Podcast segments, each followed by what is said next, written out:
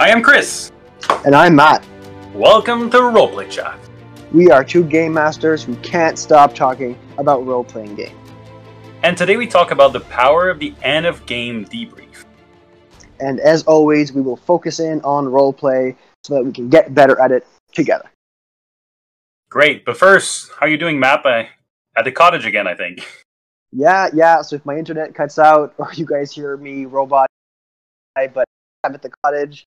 It's a long weekend, so we're just uh, enjoying the sun. No, no tree cutting this time, and uh, yeah, yeah, it's been fun. We've been playing like card games and stuff. How about uh, how about yourself?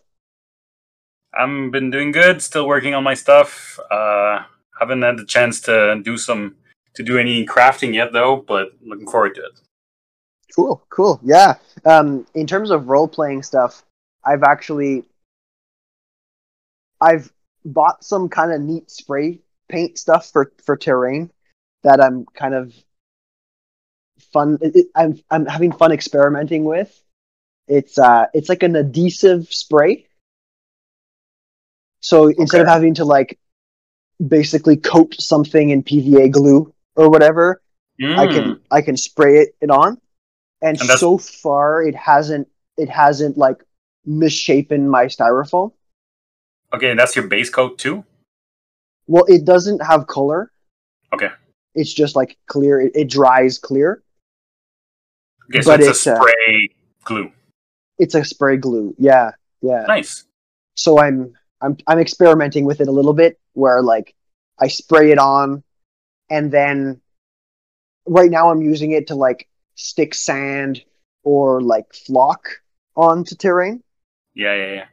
But uh, eventually my, my goal is to find a way to be able to basically spray on a, uh, a base coat without having to paint Mod Podge over everything, which is a pain in the butt.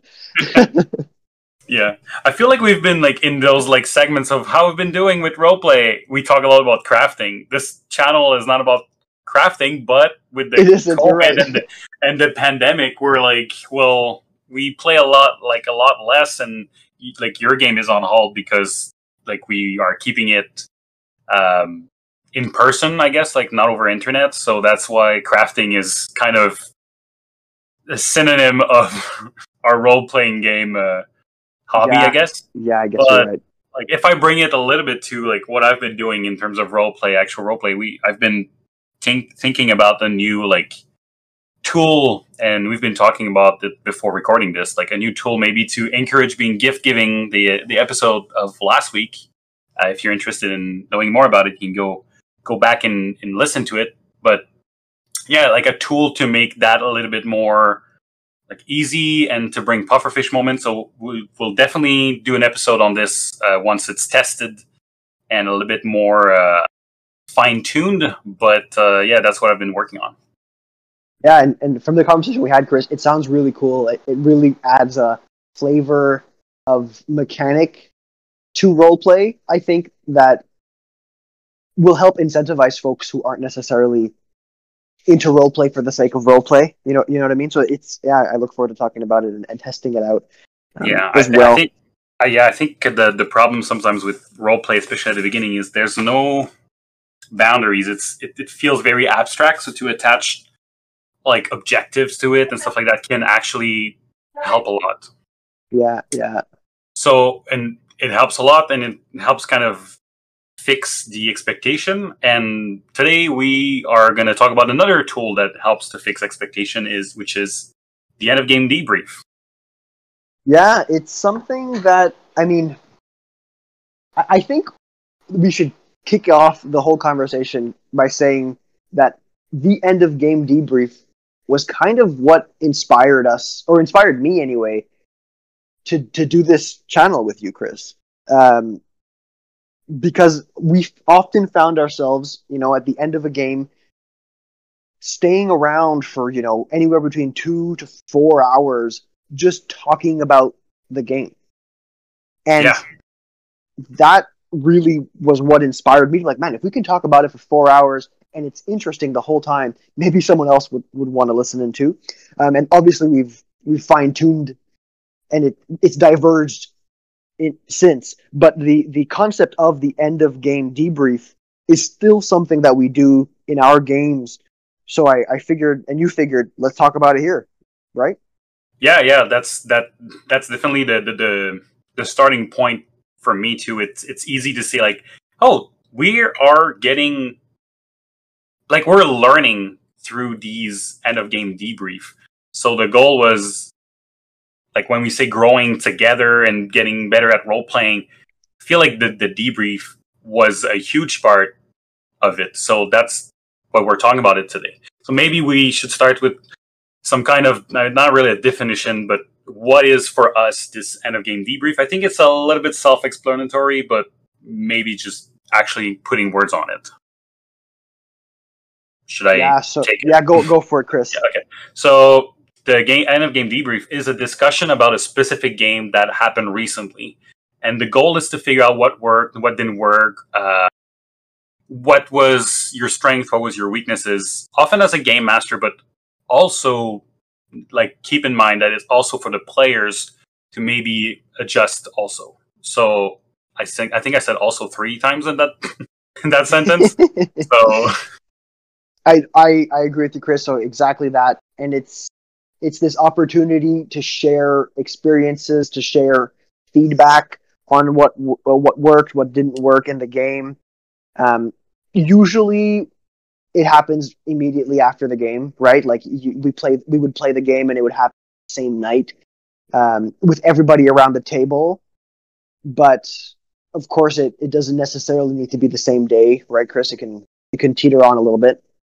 Yeah, and, and you might find that you get different things out of the group of the answers depending on how when you do it. So maybe the first thing to consider is, is exactly when. I found that when it's done directly after, you get a more emotional response and more of a gut feeling. But when you wait maybe like three days or a week, you might get a more a different answer, something that is more mechanical, give you also a good idea of what's the, the actual story points or the narrative beats that stayed in their your player's head, what they really remember, what, what stood out. So that's uh, that's another thing to consider. I mean, you said like most of the people will stay at the table. Um, often, what what I found happen is like someone maybe gets tired. It's midnight or something, and they leave. And I will like the ones that are still into it will be part of this uh, debrief. So don't feel like you need to like hold everybody like stay down. We're doing the debrief now. Like it's yeah. mostly uh it's a voluntary conversation. Yeah we should have put voluntary right? Yeah. But yeah, yeah. But but what i mean is it's it's optional and it's really it needs to be had in terms of like passionately. Well that sounds wrong. It needs to be done out of out of wanting to do it and not just like feeling you have to do it yeah, yeah, for sure. And and I think part of it too that we take for granted is you know we're often playing with our friends or people that we're close to, and it's usually a you know the same permutation of folks that are at our table that participate in these debriefs. So I think an important caveat to mention too in you know as we continue to define what the end of game debrief is is it's it's not something that we're saying you should do when you go to a con and you play with folks that you've met for the first time.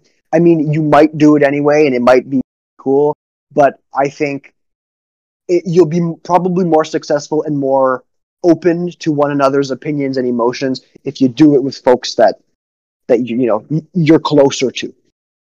Mm-hmm. Yeah, and and some people will will give you their opinion without you asking for it.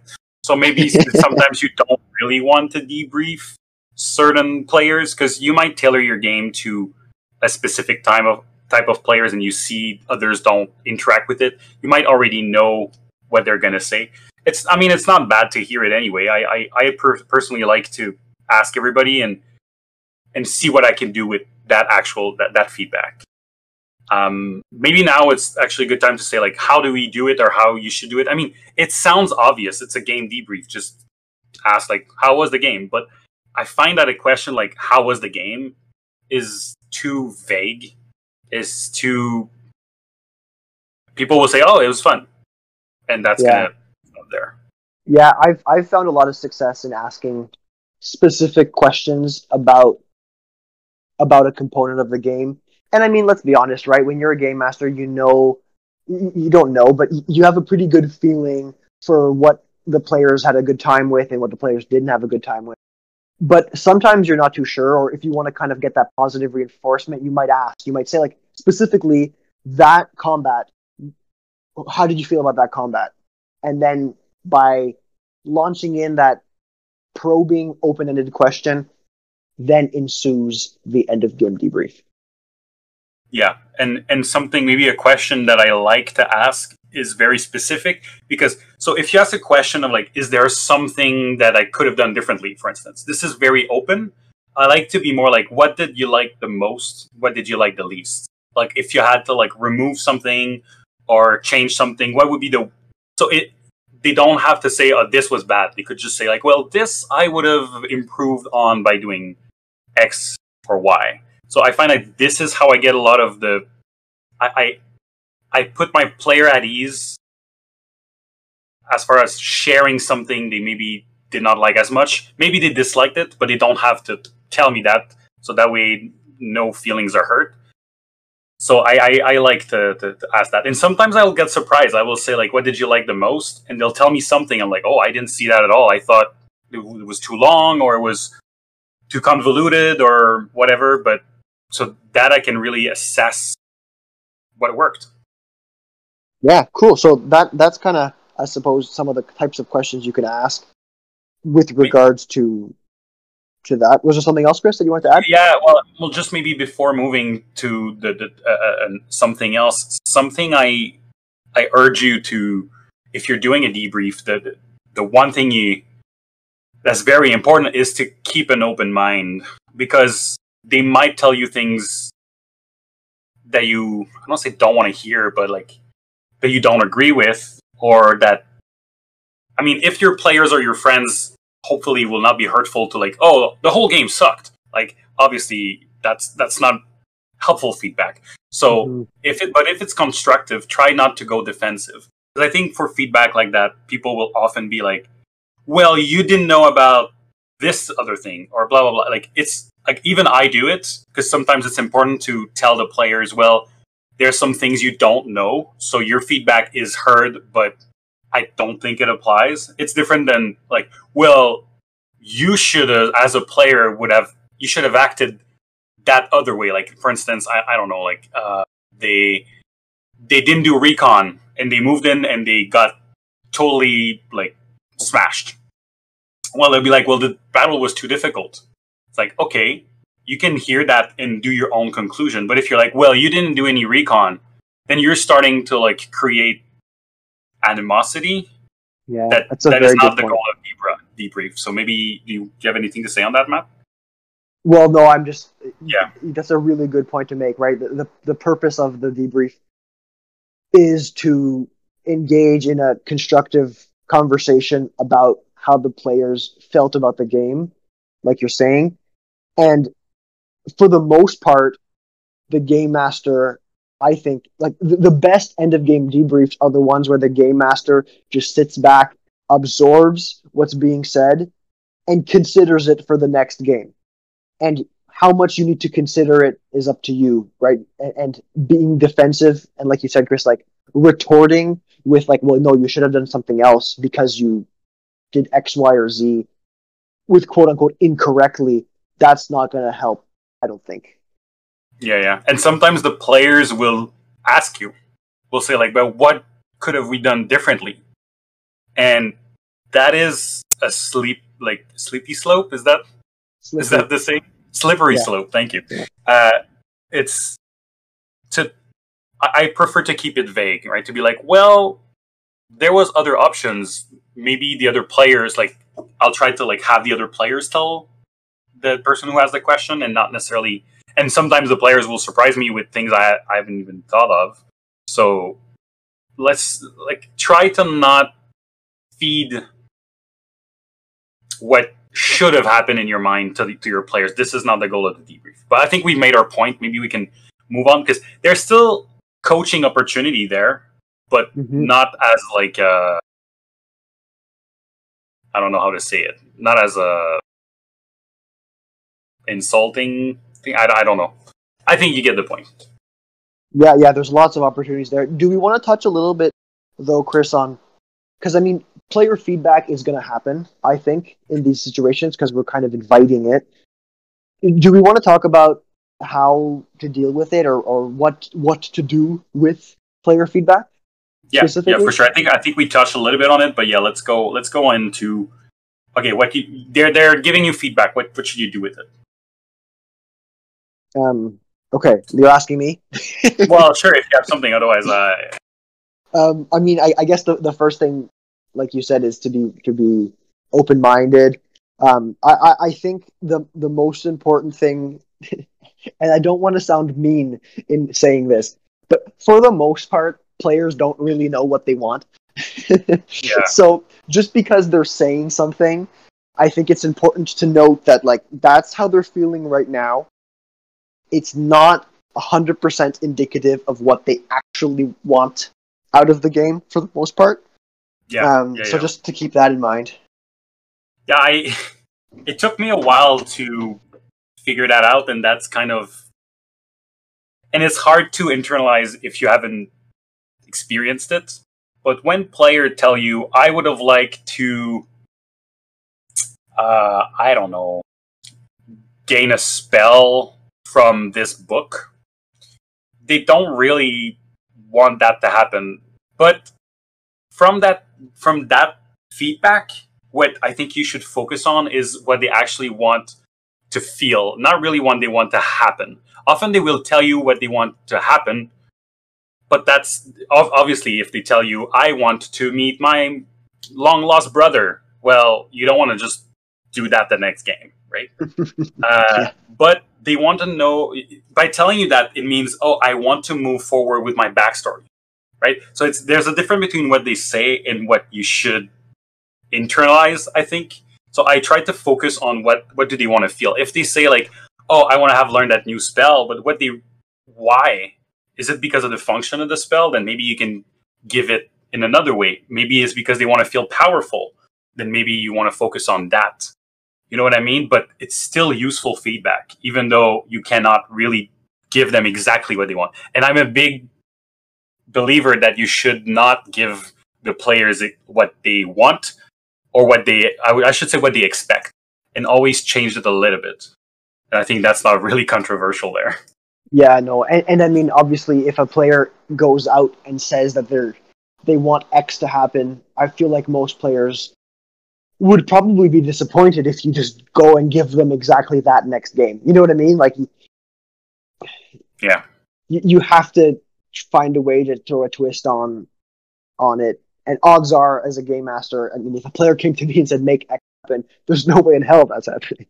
yeah, yeah, for sure exactly that you don't want to have a movie that you like oh this is going to happen and then then you predicted pre- predicted it and that's the beauty of also the end game debrief maybe you've planned to have this long lost brother come in and then they talk to you about it maybe you don't want to change anything but maybe now that they are thinking about it you're like okay this is not the surprise i thought it would be so let's put a twist on it Mm-hmm. I, at least that's how I, I game master. I don't know about you. Are, are you the type of person who will change depending on what the player expects? I mean, not. I don't think to the extent that you do, Chris. But definitely, if if a player informs me that they have a certain expectation, I feel like I, I'm not doing a good enough job at diverting that expectation. So there, there's definitely going to be some adapt. Like I'm going to adapt the content that I had sort of in my mind already. Mm-hmm. But uh, yeah, certainly not to the extent I don't think that you do. I'm trying to learn it though. It's a, it's a really good game mastering skill. Yeah, but it's a lot of the difficulty there is making everything consistent. Like going back and changing things to make it more interesting. I mean, I, I I'm sure some game master will say this is like blasphemy to like change depending on what the players tell you. But for me, this is about making an interesting story. Is is that is as if you were writing a book and you had someone read it, and by page eighty, they they again, it's the same example as the, the movie here, but they tell you what they expect on page 120, and that's what was written. You're like, well, I need to change it now. I, I think this is seeing it as as this makes it more interesting. But you don't want to change like if they deduced something, like I don't want to change it so that it robs them from having like connected the dots. That's what I want. Yeah, But yeah, I want to give it the same feeling, the same thing, but with a different different twist. But I think we're getting a, a little bit um, away from end of game debrief. So let's let's go back uh, to to what we are talking about. So what else can you do with the feedback the players give you? Um, I mean, I, I Go ahead. yeah, go ahead. Go no, go no, ahead. no, go ahead, go, go ahead if you have something. Well, I was just gonna say, and we talked a little bit about it, but I think it, it often I I like to hear that feedback as positive reinforcement for things that I thought worked well in the game, Mhm. Yeah. or changes that I brought forward, or a, a character like maybe they like oh the character was so cool, like I love the how fleshed out they were, or, or even something as silly as like that that that accent you gave them. To me, that mean that goes a long way because yes, I I spent a long time practicing that accent and I'm happy somebody recognized it. Um, so it, it does a, a good job to like boost my. If you, Yeah, how, and how about you, Chris? I mean, if I just talk a little bit about positive reinforcement, I think the game master is sometimes can be a thankless job where you put a lot of work into it. So for me, the end game debrief are a very satisfying part of the game where, and I think, like, let's say you finish the game, everybody's like, okay, cool, and they pack up and they leave. Eh, I don't know, it part of the reward of being a game master is seeing your friend react to a reveal or to whatever. And and in the game and the game when you can be really out of character it's it's it's really fun. So if you're a player listening to this i really encourage you to take that moment to i mean not only thank your game master but also really tell them what you like. And that i mean you'll get more of it right? You'll probably get mm-hmm. more of it. Like they, by giving them these feedback you, that will direct the story. Probably more than anything you can i don't say anything you can do in the game but a lot. Let's put it that way. Um, so something else maybe to think about in terms of feedback is revisiting the feedback. So sometimes i like to do is if i take a feedback and i implement something in my game because of it uh, i like to be like at the end of the game okay so i took what you said and here's what i did with it what is your like by giving it that way did i achieve what you wanted right and and you Mhm. can basically revisit the same link of feedback multiple time to get changes of perspective or maybe they will they will kind of change their um their view on what they wanted in the first place Yeah, yeah, and I think that kind of b- goes back to the timing, right, Chris? Because Yeah. when you ask someone something right after it happened or a day after or what have you, usually you're going to be getting that gut reaction, that emotional reaction. Some people are better at, than others at, at processing those things quicker. So the, the feedback, like you said, is important to revisit and is important to like use the filter of time, I guess, if I'm making sense, as a, as a way to gauge the, the feedback's relevance.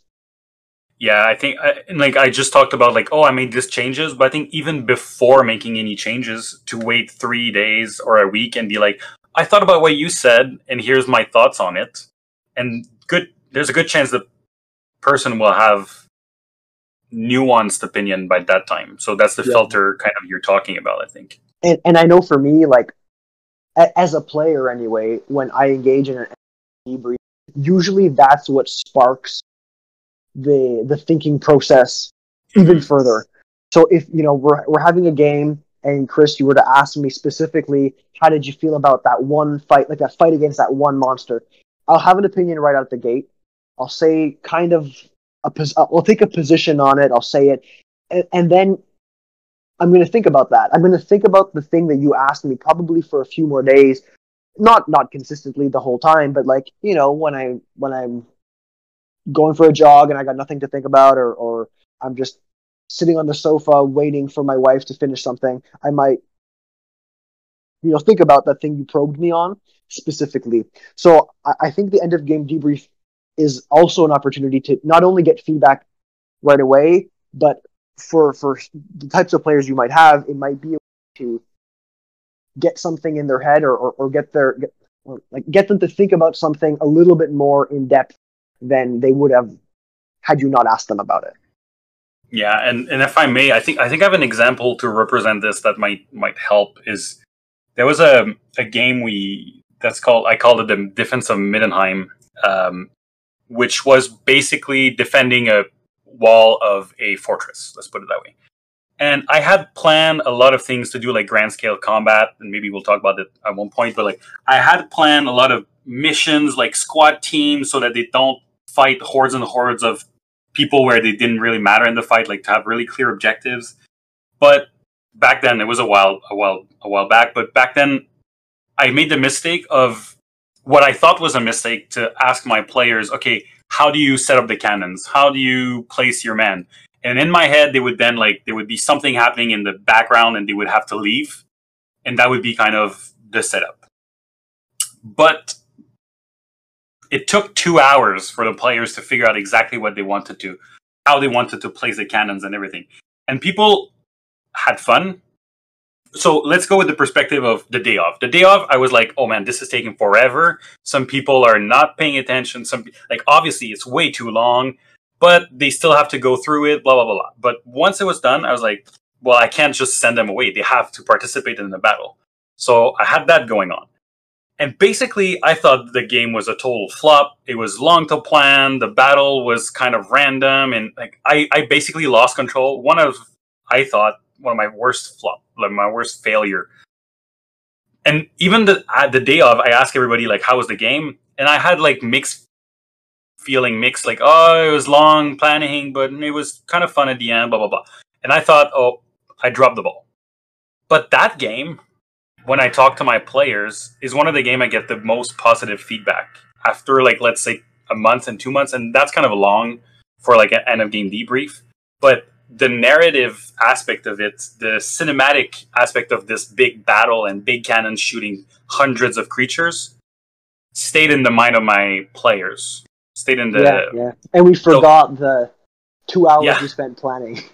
yeah, and like there's a obviously a psychological phenomenon that like if you go like on vacation with your family, it might feel like it's horrible when you're in it. Like a lot of people argued and blah blah, blah but looking back on it, memory should keeps the, the good parts. Uh, so that definitely has an aspect, even in fake memories. Yeah, and and I'm glad you brought that example up because it illustrates that very well, and it also illustrates another component to the end of game debrief that I think we should talk about, and it's the fact that the end of game debrief is an opportunity for the game master to kind of like it's almost like a mental health benefit and, and by no means am i a I have no expertise in mental health. I'm not a psychologist or anything. But being able at the end of the game to admit to your players, like, guys, you know, that didn't really work out the way I thought it would, mm-hmm. goes a long way in just breathing and being like, okay, you know what, that kind of was wasn't great, and admitting that it, it helps you from like festering that negative emotion for a long period of time. Oh yeah, for sure. And and we really saw that in one of the later game. I like one of the last games I ran was kind of a heist type game, and it. I thought it would last two games, and it lasted I think four, three or four. I think four, and I was frustrated with how it went because X, Y, and Z. Let's go. Let's not go into details. But one of the reason it felt so frustrating is because there was kind of reveals behind all of it and I couldn't do the debrief for three games. So after every game, I would feel so frustrated with what was going on, but I couldn't talk about it. And once we reached the end and we actually did the debrief on the four games, I feel like all the players got a lot more positive about the experience. Now they, they could see behind, now that it was resolved and they could see behind of the curtain. And for me, it was cathartic. It was like, oh, I can finally tell them what was going on and why it felt so long or so convoluted and what was working and what was not working.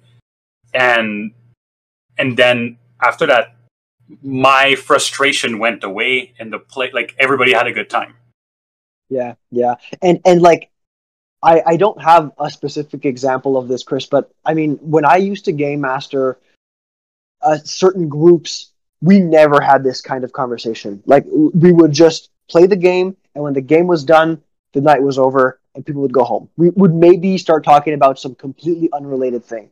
Mm. But when that happened, I just felt like I didn't do a good enough job. You, you know what I mean? Like it was like, man, I put so much effort into this game, and the baseline expectation was that it was going to be fun, mm-hmm. right? And if it's fun, you don't hear anything. And if it was really bad, you probably didn't hear anything either. And it was just like you you just you, my brain would immediately go to like, oh, you know what, it wasn't good enough, or oh, I wasted their night. But being able to hear, like when when I started to do the end of game debrief, it made me feel a lot more confident as a game master because I would hear the things that worked. I would be able to admit to the things that maybe didn't go as planned. And that, yeah, it, it just went a long way. And it allowed me to be more, to, to get more enjoyment, honestly, out of the whole thing. Yeah, and you kind of get more for your buck. Like, at least as the game master, I think as the player too, where you, if you prep for okay let's go with what people apparently say it's the average.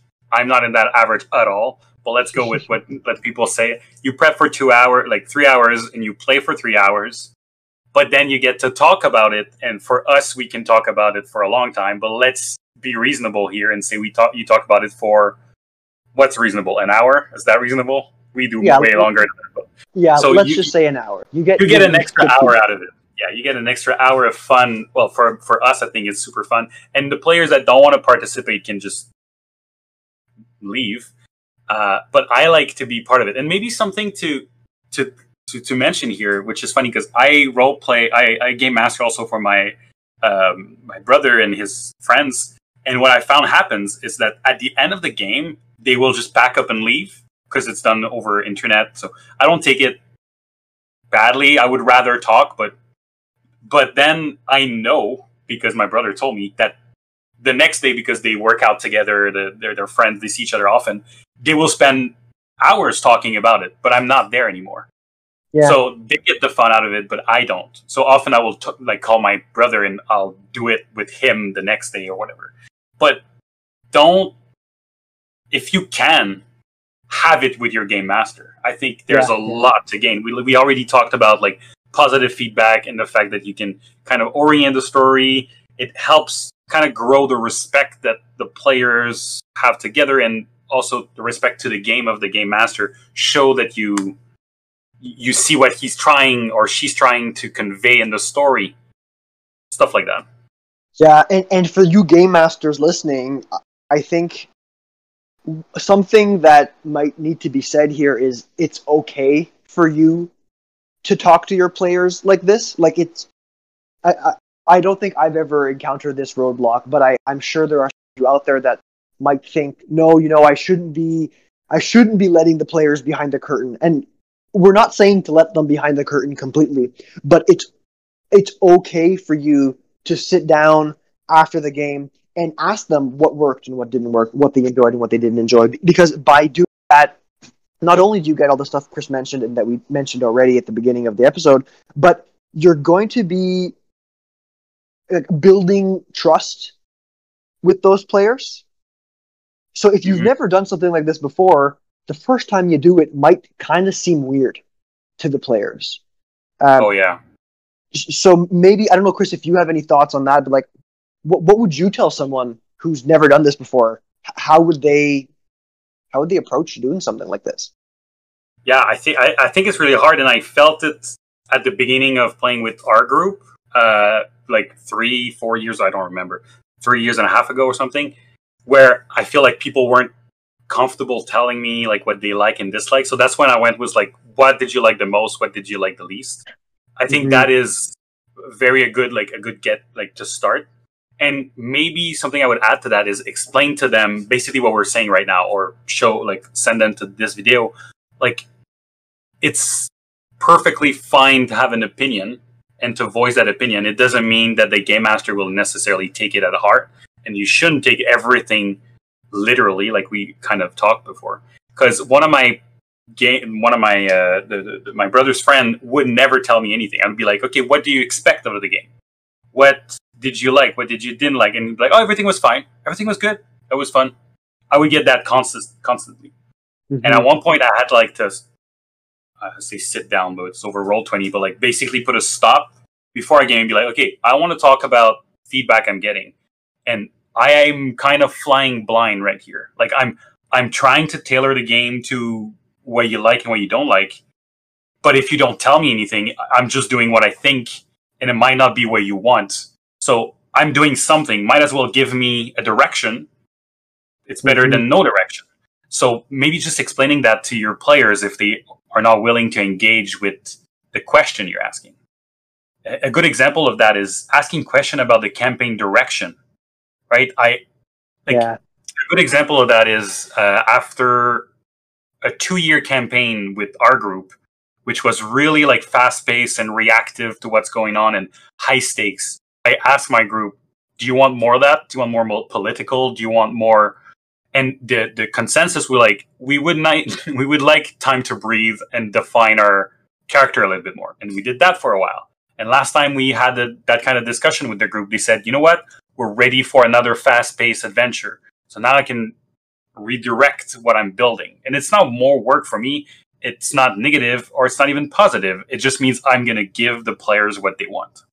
Yeah, yeah. So I, I think framing it that way, like you're saying, Chris, talk to the players, say, hey, I'd like to give you what you're expecting or meet your expectations more clearly, could be a good way to, to, to start start having these kinds of conversations.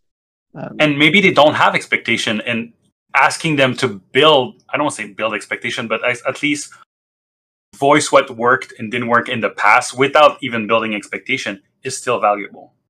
Yeah, yeah. Especially if you're playing with new players, right? New players will likely just be happy they're playing role playing games. They they don't have any previous experiences to base their like their expectations on. Mhm. So it's they might just think this is how this is what it is. And if you have a whole bunch of combat in your game and they don't really like it, they they don't know any better. So to to be able to ask them like, "Hey, like are we role playing too much?" Or do you are you having fun role playing as much as we're role playing? And and you know, let them think about it. Let them let it fester a little bit and then they might come they might surprise you, they might not, and you can kind of tailor your game accordingly. Yeah, and I think you, you put it like I, I like what you said there where maybe you want to like you do your game, you think they like combat and you do 80, 20, 80% of it it's combat. I am exaggerating, but let's put it that way. Or like one game was 80 combat, 20 roleplay.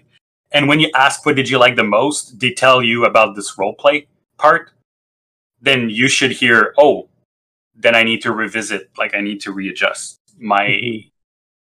components of the game. So yeah, it's it, it's not them telling you I didn't like the combat, but give them maybe a little more, a little bit more of what they they do like, and something maybe the end of game um, debrief is a good time to do. Is I, I like to ask them.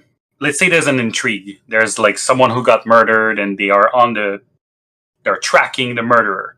Mm-hmm. Well, it's good to ask them like, so what do you think happened? Like, what do you think is the intrigue, or where your where is your head at? And then you'll you might get an idea of what they'll do next. First, we already talked about sharing plans, uh, but it's a good time to know where the story will go, and maybe even they will build plans. They will make plans. They will have ideas for scene or pufferfish moments, like we we we use the, the word pufferfish moments here. Um, and that can really generate excitement for the next game. Yeah, yeah, and and I think what you're touching on here, Chris, is important to like highlight a little bit more, right? If if you just play the game at the table and that's it. You don't have these these end of game conversations or or any conversations at all. It doesn't give the players a whole lot of time to think about these kinds of scenes, to think about their plans other than when they're at the table. So odds are they're they're not going to focus on some of these things that might not be right in front of their face. But if you do have the conversation, you you tell them like what did you enjoy and you kind of give the players this platform to discuss amongst each other too, right? So one player might say, "Oh wow, that narrative beat where that NPC, you know, he defeated that demon." Um, it's a silly example, but you you give that narrative beat, the the player is like super into it. It might give a perspective that another player didn't even think about.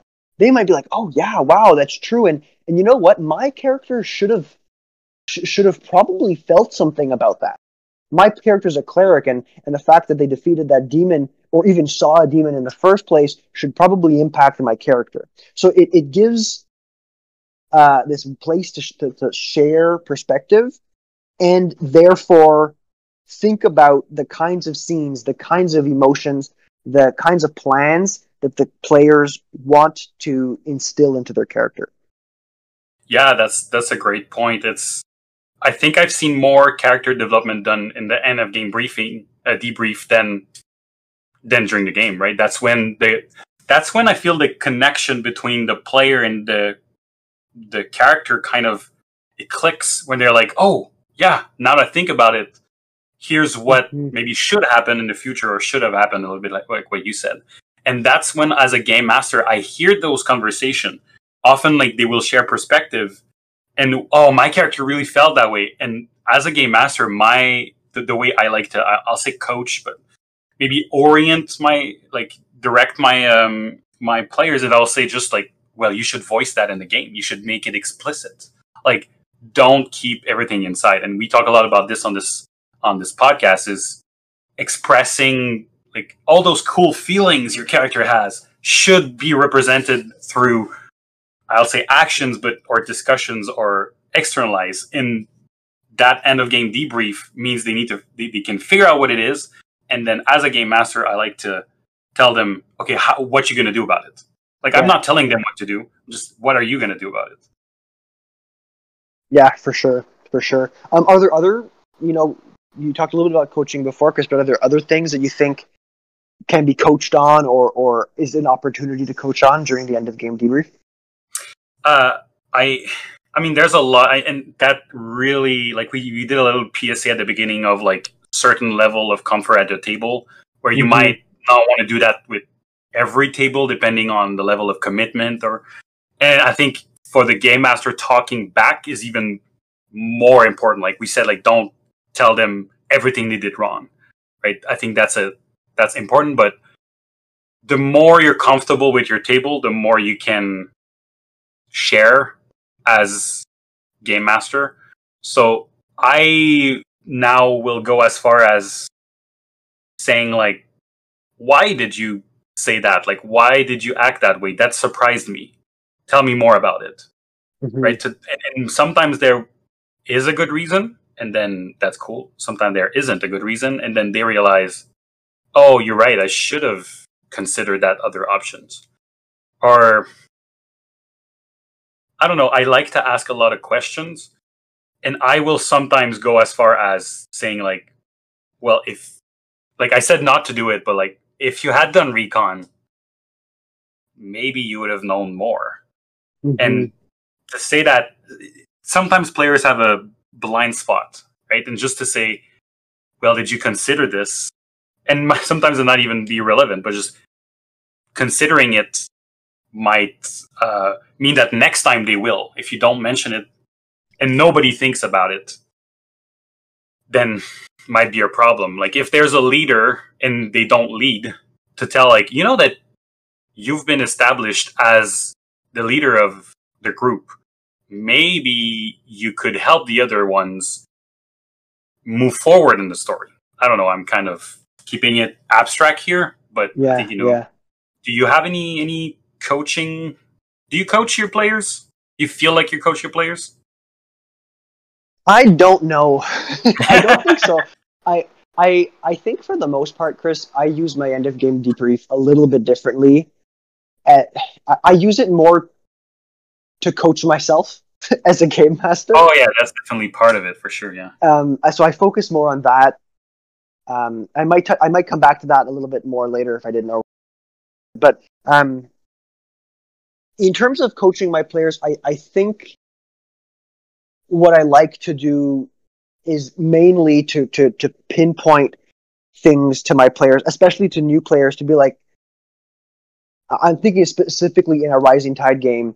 There were times when I, the players reacted a certain way to something, or or like I, I know my wife was playing a, a, character that was very different from the types of characters that she usually plays in role playing games, and I felt like she was having a hard time with some of the some of the elements of her character, like the personality, the way that that character things.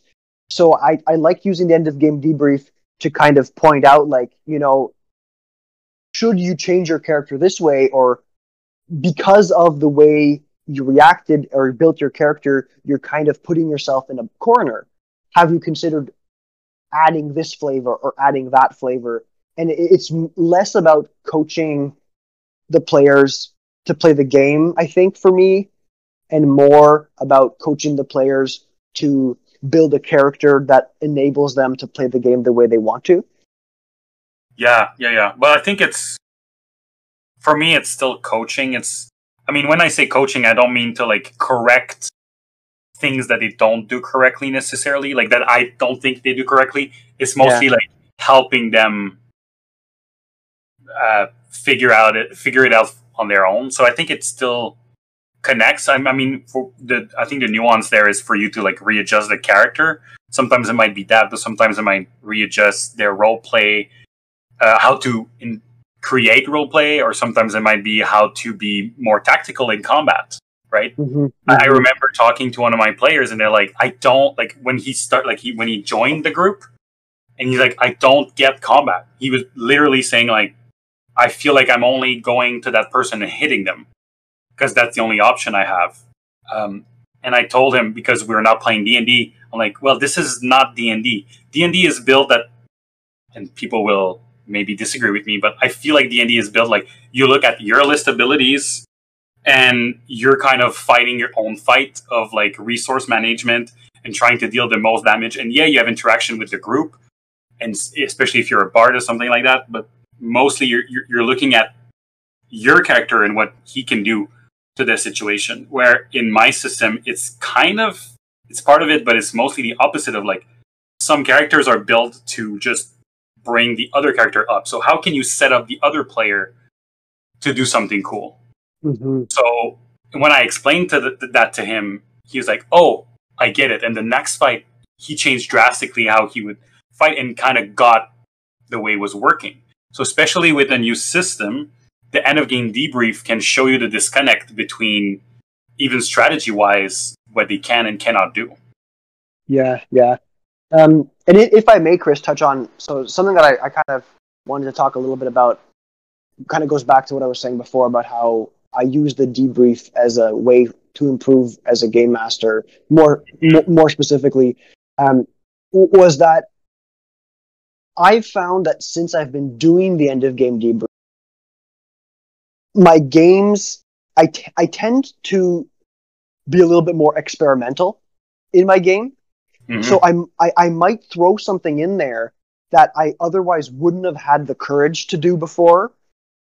And like for instance, like really forcing the pacing. There was one game where I really forced the pacing and it actually blew up in my face and it was terrible. But I don't think I would have done that if I didn't have the gaming table, like my friends that I that, you know I, I, could trust that I could then turn to them and and talk about how it felt. And obviously, I knew how it felt to me, but having that that that freedom of listening to how it feels to them, or or even like if I add one specific component to the game that's new, like a new system or a new mechanic or a, a new element to the game, being able to then at the end of the game say, "So that thing, what did you guys think of it?" It Yeah. it helps me learn my experiment, if that makes sense. Like I, I can learn from the the tri- through trial and error almost. Yeah, and sometimes you would even, uh, because I'm thinking of the game, like sometimes you would even tell us before, like we're talking about end of game debrief, but sometimes you'd be like, okay, today I'm trying something new for travel, so keep an eye out for it, and I'll ask you at the end what you what did you think, right? And maybe like be careful not to like I'm not saying you, but like if you're trying this, maybe be careful to not like hear feedback in the middle of the game because it can become I know you didn't do that, but I'm thinking of like if you had asked like we're doing travel and some someone's like, well, maybe you should do it that way, and maybe you should do it that way. At one point, you just have to try it and readjust after. That's why it's at the end of the game that we do the debrief, not in the middle of the game. Yeah, exactly. So, um, yeah, that that's pretty much all I had to say about that. Was it, it, it gave me, like, in addition to all the benefits you talked about, to me specifically, I, I found it gave me a little bit more flexibility and courage to try different things as a game master. Yeah, and I, I my my system is like I designed my own system, and I felt the same way. Where, especially mechanic wise, I I needed to experiment, so I needed people to be okay with trying things and then giving me feedback. And I mm-hmm. would get a lot out of like it's good for the story for sure. The problem with the story is that sometimes you can't reveal everything, but it's still very helpful. For mechanics, they can help you design it. I mean, it's the same thing actually. It's the same thing as the story. It's just they might not know as much for the story. And something that players need to keep in mind is that it's not because they tell you something that you're gonna use it, and they have to be okay with it. Yeah, they have to be okay with you not agreeing with them. Mhm. It's like you, if you give feedback, it doesn't mean it's useful or if or that it's right. It just means that it's feedback. Yeah, yeah, absolutely. Um, I'm not too sure if I have a whole lot more to say about this topic, Chris. Do you, uh, should we uh, wrap up, or do you have a little Yep. bit more to add? No, I think uh, I think we're good. I mean, I mean, this is not a novel concept. I think Mhm. it's like it's just talking about like talking about the game. We talk a lot about expectations, right? Having the right expectations, doing end of game debrief, and yeah, we said like an hour debrief, but it could be fifteen minutes, right? Make it as short as you want, but I would suggest to have if it's ten minutes, it's ten minutes. But at the end of your game, so let's do the wrap up. Like at the end of your game, what do you, what should you do? I think at the minimum you should ask your players what did you like the most, what you didn't like, what, what did you like the least. Do you have any other comments? I think that's the basic end of game debrief. Yeah, yeah, exactly. And then we, we spoke a little bit. You would you'd be receiving likely you'd be receiving feedback because you're prompting it, um, and we essentially said like you like you mentioned already, Chris, that be open minded, take the feedback in as a game master, and take it with a grain of salt. Ultimately, um, from there we talked about a little bit about you know being a new game master trying this and, and potentially not that you need our permission but we, we said that you were allowed to do to, to open that possibility to you um, is something Yeah. that you should consider at the very least And it's a muscle. Like you'll work at it, and then it's going to become natural with the group, and the feedback is going to be more and more useful. I think.